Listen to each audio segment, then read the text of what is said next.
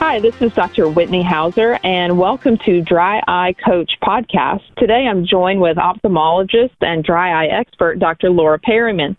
Uh, Laura practices in the Seattle area, and her Twitter handle is at Dry Eye Master. Uh, so check her out on Twitter. Thanks for joining us today, Laura. How are you? I'm wonderful. Good to be here today, Dr. Hauser. Thank you. Thanks. Yeah, no, it's our pleasure to have you.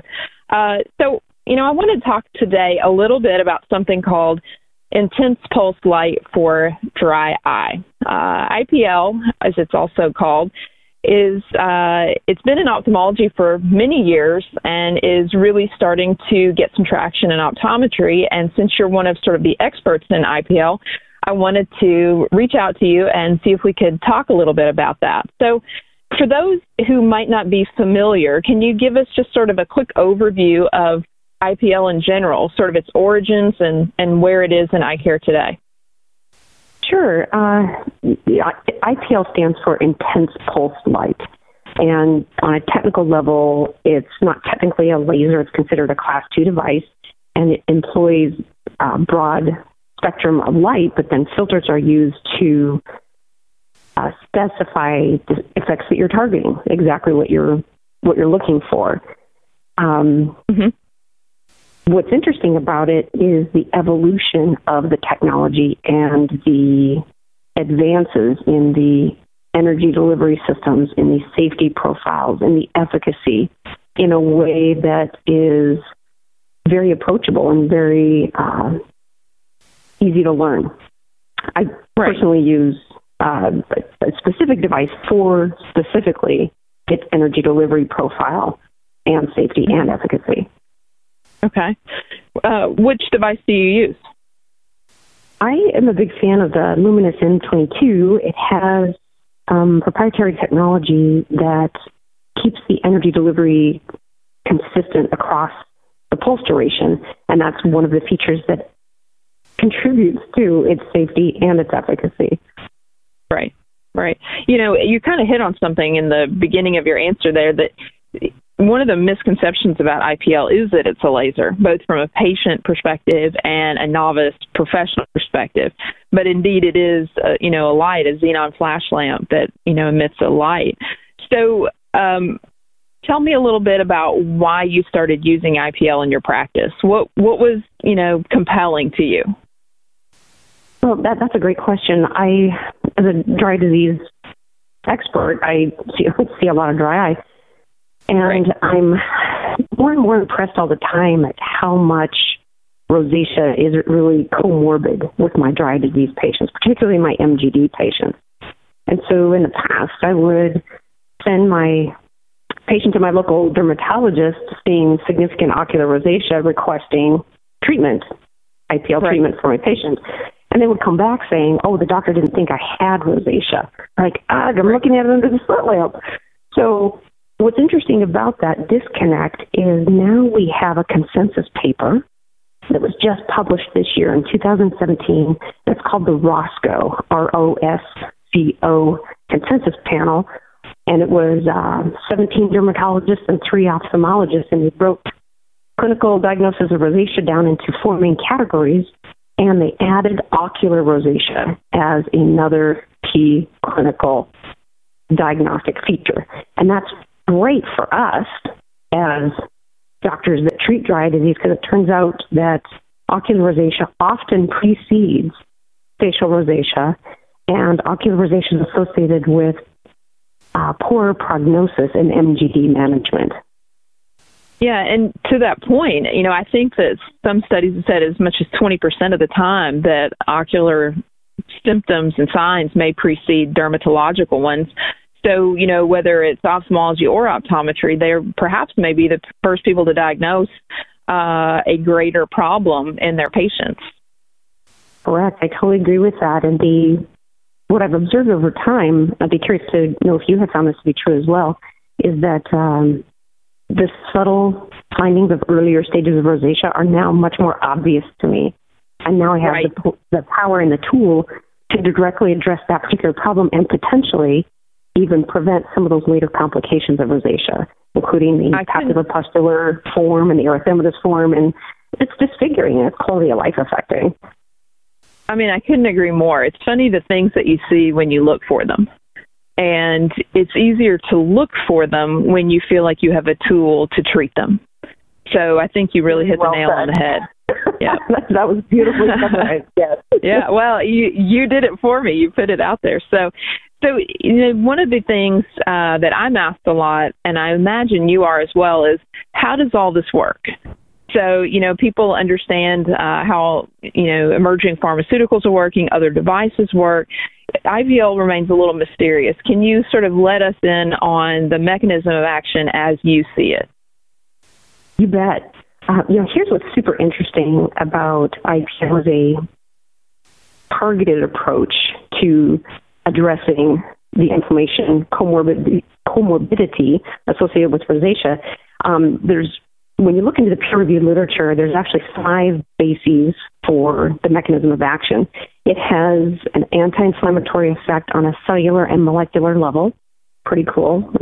I'm super interested right. in that part of the story. There's the I love your I love your interest in in inflammation. So you definitely think that's cool. You may think so more than regular practitioners, but it is cool. I have to agree with you. It's just super interesting. I've been studying it for yeah. 25 years, and it just it all makes sense. Um, that's right. There's the thrombolytic component, and that is the IPL's ability to basically photocoagulate those abnormal leaky vessels that are leaching, you know, inflammatory cells and inflammatory cytokines and everything else right around, and edema right around those delicate little meibomian glands and the terminal ductus. Then there's the sanitizing effect, and I get a nefarious satisfaction out of this part of it because there's a yeah. photo destruction of the parasites right. and the bacteria associated with it. So it's really fun knowing that I'm blasting away the the bad guys, if you will. Yeah. Like a scene out of Star Wars or something. And then there's well, and, you know, to to that point, not to interrupt your your next your next item, but you know, a lot of the rosacea patients that we see have Demodex. So, what do you think the role is in controlling that for that particular population? Well, this has uh, been studied, and you can go to the peer-reviewed literature to to read about this. But the Right. uh, exoskeleton of the Demodex mite has a chromophore that absorbs the light from the IPL, and it basically explodes them from the outside. And then, and uh, thus your satisfaction. right? yeah, like, get Yeah. get out of here, you dirty buggers. Anyway, just Yeah, fun. exactly. Um, Exactly. No, I love that. the photomodulating effect is interesting on a, on a cellular level. It um, inside of the cell, it actually works the complete opposite of UV photo damage, which is really interesting. Using light to turn back the damage of light, really cool. But it changes the way that the intracellular messengers regulate gene expression inside the cell. So it like literally changes the way the cell behaves. It turns back the clock of time. I call it the Cher effect. If I could only turn back time. Then that's that's really uh, that's really interesting. That's one of those. That's one that I didn't know, and you know that's a real hot topic talking about gene expression and alteration. So that's a that's a that's really a point of interest. it's super cool, and uh, patients kind of like that part of it because that's what Yeah. to what I call the gift with purchase of IPL, and that's the photo rejuvenating effect. The uh, Right. and that sort of goes to the that sort of goes to the the original you know uh, use of the product in dermatology was you know a, a photofacial if you will to to make you look better and so I would imagine your patients uh, you know really appreciate that they feel better and they look better Bingo. And interestingly, the uh, as it was being used in that photofacial arena in the mid 2000s, that's when the association was first described. Uh, Dr. Toyos in Nashville sounds like, gosh, when I send my patient out for IPL for their photofacial, they will often just mention to me, gosh, my eyes feel better. And that's when the aha Yeah. light bulb moment came off. And it all makes sense now that we have all this amazing research to back up the mechanism Right. of action, how this is actually working. So we've kind of talked about the clinical relevance, uh, how the the light works, and how patients, you know, appreciate their both symptomatic improvement from dry eye, but also the aesthetics benefits of IPL. You know, when you're consider implementing this in your practice and, and putting this in a private practice setting, you know, what are some things that you would think are points of consideration for a doctor who's considering putting IPL in their office? Well, I, uh, points of consideration, you want to understand at least on a, you know, reasonable level what exactly is happening on with the technology so that when you recognize the ideal candidate and there's more than you realize right i have discovered that um, you, you're able to talk to them intelligently about what you can offer them. So I have a different approach to the problem, um, a new way of addressing a problem that's broad spectrum in its effects. Here's what I'm hoping to get out of it. Here's what the peer reviewed literature says I'll get out of it. Here's what I'd like to offer to you. Oh, and by the way, it's nice because you may notice a photo rejuvenation effect. Oh, really? Right. That's very interesting. it was described in dermatology uh, decades ago, and the association with helping dry disease was described. Right now. And so more or less, ago knowing what the equipment does, what its benefits and limitations are, being able to talk to your patient about that, and then offer them the duality of the treatment from the aesthetics and and dry eye perspective is pretty much the best presentation in your opinion. Is that a fair summary? I think so. With one minor switch, I would emphasize right. the dry eye part of it way oh, over certainly. the aesthetic part of it. Yeah, that's that's right. the only change I was just like yeah. because that's really what I'm interested in as the nerd right. that I am, and yeah, the other parts what the patient appreciates. right. That's that's the icing on the, uh, icing on the cake then with the aesthetic exactly. benefit. So, you know, when you think about IPL, why do you consider it one of the best treatments for MGD? Really, what what do you think its its finest points are? Oh, that's a great question. Uh, you know, there's this amazing paper that just came out in the Ocular Surface Journal. That is like a nerd deluxe. I love reading that journal. It's amazing. but they had, uh, I read it zest every two months when it comes out. The um, yeah. paper in the April issue, um, mm-hmm. Called the Odyssey paper, really lays out mm-hmm. the key mechanisms of MGD, and there's six interrelated mechanisms. And they're all, you know, sort of heady the way they talk about it in this academic paper. And, you know, being a Montana Goat likes to tell stories. I'm like, well, what if I reorganize this list and call it the beast of MGD? You know, RAR, like yeah. some, you know, some big scary hairy thing. And right. so if you break it down in that construct, you can then organize your interventions, and they're all helpful. They are all important. It just turns out that there's a positive benefit with IPL on the obstruction, the bacterial right. and Demodex burden, the inflammatory burden, the enzymatic compromise inside the meibomian gland stem cells, in addition to the stasis.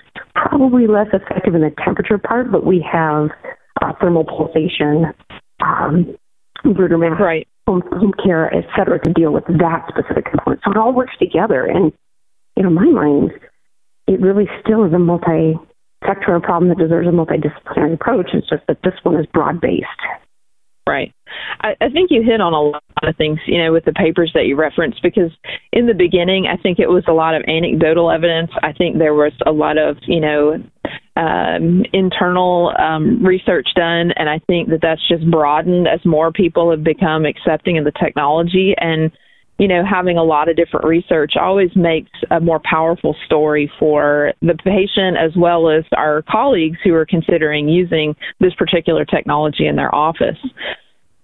So, so well, Laura, really to have the confidence in it, you know, this increases yeah, your confidence exactly. in it. Exactly. It's always it's always good to have, you know, clinical evidence backed up by research. Well, I'd really like to thank you for joining us today. You know, we covered a lot of ground in terms of IPL, and I learned a lot in terms of the mechanism of action. So, uh, Dr. Laura Periman, as I said, is at Dry Eye Master on Twitter. You can follow her there. She puts out a lot of interesting posts. And I'd like to thank you all for joining us today for another podcast from Dry Eye Coach. You can join us at dryecoach.com. Uh, it's a free subscription. And thank you so much, Laura. Thank you so much, Winnie. I hope you have a great day. You too.